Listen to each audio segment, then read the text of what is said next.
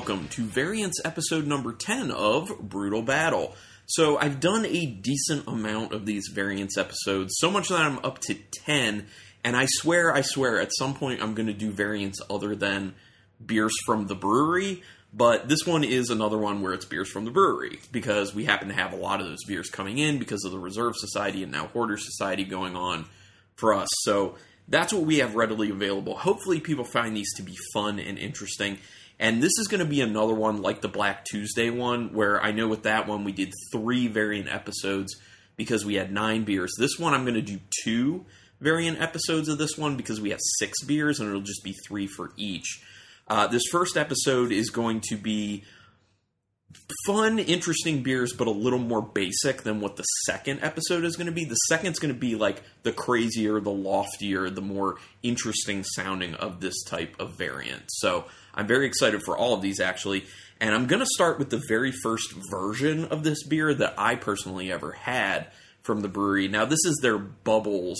Well, I call it Bubbles. I know it's Barrels. It's BBLS. I know that's the abbreviation for barrels. I like to call it bubbles. I like to kind of phonetically sound it out because I think it's more fun that way. This is the black and blue barrels. I'll try and just call it that. I usually call it black and blue bubbles, but just because it's more fun. But black and blue barrels. Now, this is by the Bruery Terreux because obviously it's the sour arm. Now, it's not a fully sour beer. What this is is 30% sour stout, 70% imperial stout, aged in bourbon barrels with blackberries and blueberries added. Now, from what I understand, and the way this is written, that 70% of the straight imperial stout is the portion that's done in the bourbon barrels with blackberries and blueberries added. Then there's 30% of a sour stout that's blended into it. Now, all of these barrels variants are done that way. It's all like a mixture of regular barrel aged and sour stout which I think is very interesting. Um, it's kind of like a play of like, you know, that nice kind of decadent booziness, uh, also with some acid added in there. And obviously the fruit does some stuff too. Now, this particular bottle is from 2018, so when I'm doing this episode, it's about three years in the bottle here.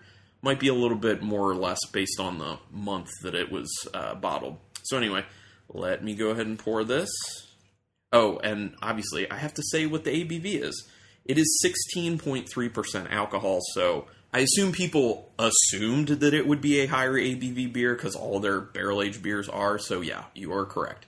Now it's interesting because this does look like a stout, but it doesn't look super dark like it is a straight up imperial stout. I'm assuming that's because of that 30% of the sour stout is kind of diluting the color a little bit. It's not as like rich and dark. I'm fine with that. So, uh, not really any carbonation hanging out on the top uh, decent legs when I swirl it in the glass because of the high ABV. I mean, I'm I'm not even putting my nose in it to sniff it, and I'm already getting whiffs of a little bit of like a tartness coming off of it. So this should be interesting going in. Yeah, you can definitely smell the sour stout, but it's interesting because you get like a kick of like a lemony sourness, and then you get like that kind of like rich chocolate from the uh, imperial stout. I get berry. I'm getting the blackberries. Blueberries are a little bit harder to pull out in this, but the blackberries are pretty easy because they have a very specific kind of like earthy, fruity note, and that's really coming through in this. So, really getting the blackberries, not so much being able to pick out the blueberries, but I know they're adding to that overall fruit smell. It does smell good. And there's that little hint of that chocolatiness in there. And there is a bourbon perception in the nose, but it's very slight, and it's at the end of each sniff. The majority of it is just kind of that bit of tartness, the berries, uh, some of the chocolate, and then the bourbon's kind of the last thing that's there on the lowest level. But it smells good, uh, and obviously with that bourbon, there's some kind of carameliness coming through as well. It smells really nice. So, gonna go in.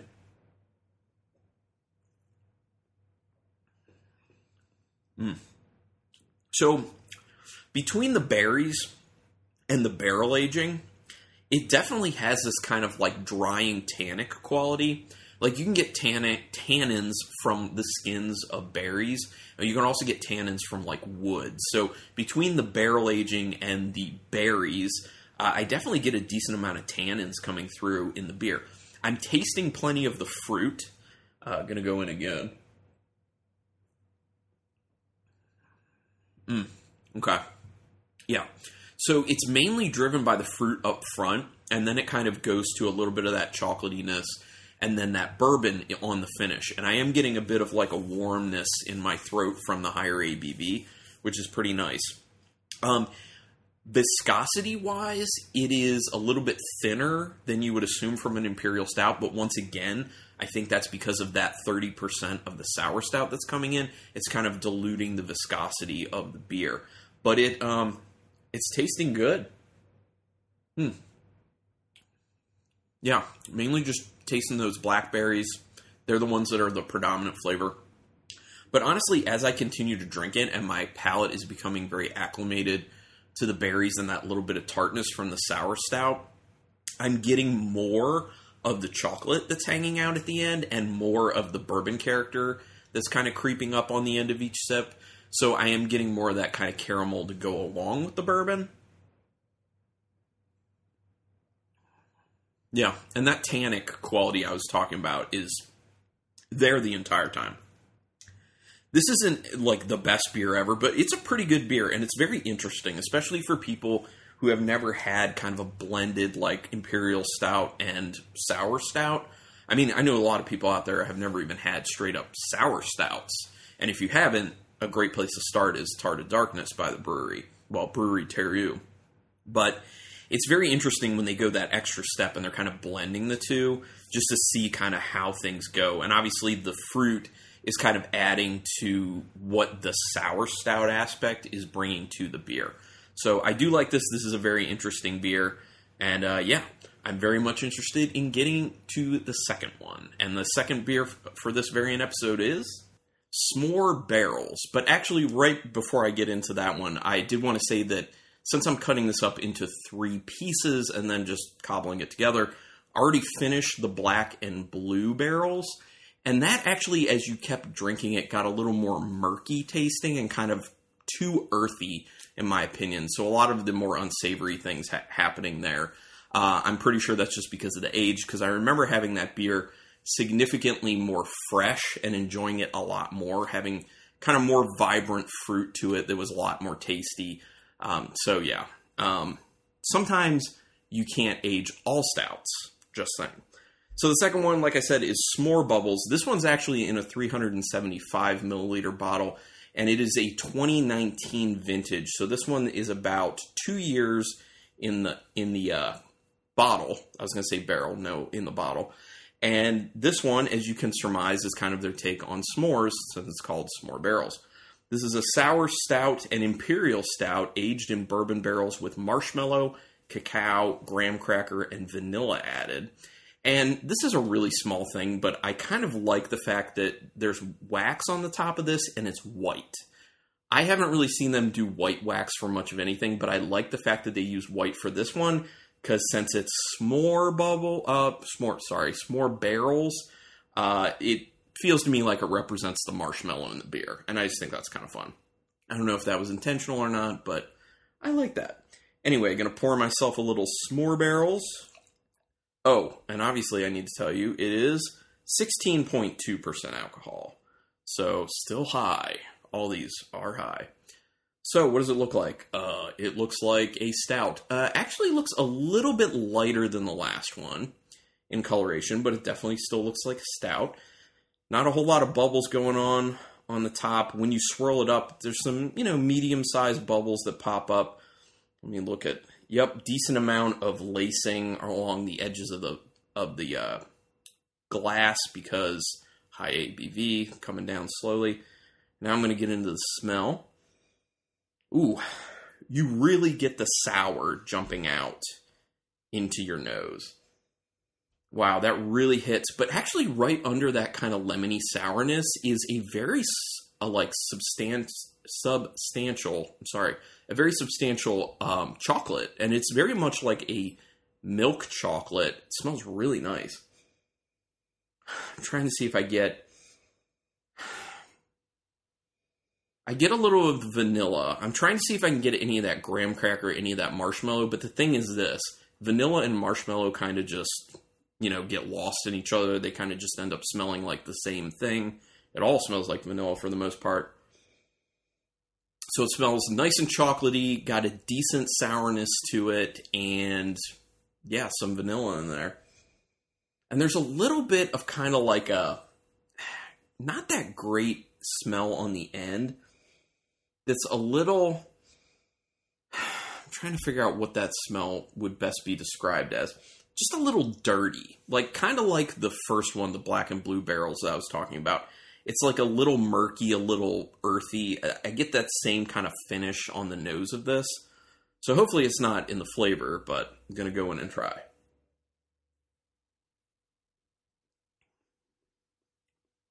Ooh, a very substantial sourness kick from the first sip, but part of that is because my palate's not yet acclimated to the sourness, so I got to take a few more.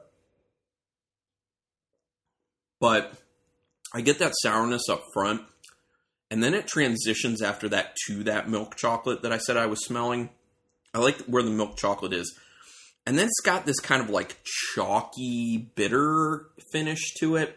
Not crazy chalky and bitter, but a chalky bitter finish to it nonetheless.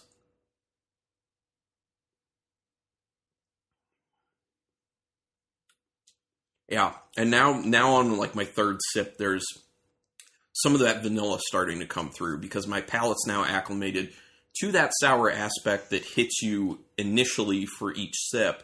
So it's basically that sourness hits you, then it's the milk chocolate, then there's some vanilla that kind of bumps in at the end. Um, don't can't really say I'm tasting any graham cracker in this. I am getting a significant warming in my throat, uh, but 16.2%. I mean, the warming in my throat would say, yeah, that's about right. But the flavor wise, it's a little bit different. I think flavor wise, it definitely seems less. Now, because of that sourness, there's always going to be some sort of fruit that seems like it's at play in the beer, and I do think it's a bit reminiscent of the blackberry aspect from the black and blue barrels. So that tastes kind of in common, I guess.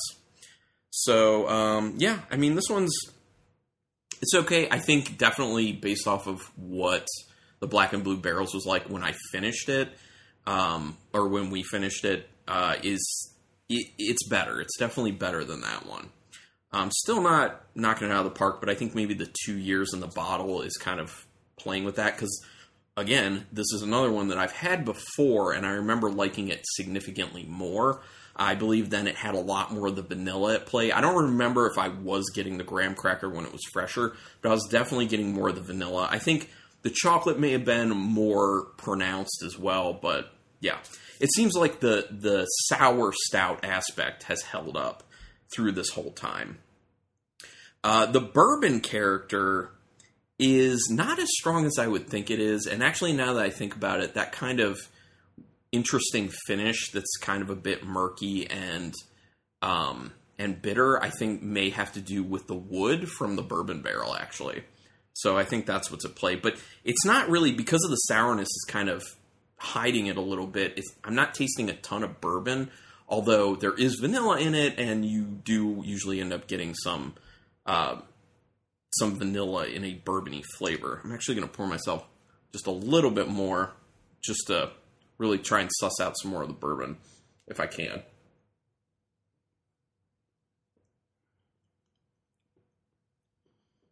It's so light. Like, and the body for this is a lot lighter than you would assume, especially for 16.2% and it being a stout. It really is a lot thinner. Now, I'm assuming that's because of the sour stout aspect to it. Now, it's interesting because this also does not have the percentages like they have done in the past when they're mixing a regular uh, imperial stout and a sour stout. So, I don't know what the percentage is here. But decent enough. And uh, there's only three for this episode, so right now we're going to go ahead and just move on to the third and final beer. And this one is Fuzzy Barrels, also in a 375 milliliter bottle. And I like the name on this one quite a bit Fuzzy Barrels. Uh, it just invokes light and fun and cute imagery. Uh, so this one actually, I don't know if this is also a coincidence or not, but there are there's peach within this one, and the uh, actual wax on top of it has like a kind of peachy gold hue to it. So I don't know if that's intentional or not. Well, I mean it must be because now looking at the black and blue barrels, uh, it's kind of like a bluish, dark bluish color. So I'm sure it was intentional.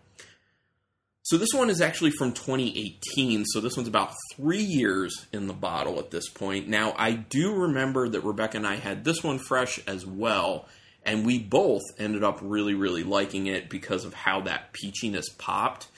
Now, as we've been finding with the other two beers in this episode, time hasn't been the best to it. So uh, we'll just have to see how this one goes. I'm assuming the vanilla is going to be less. I'm assuming the peaches are going to be less, but we will find out as we go.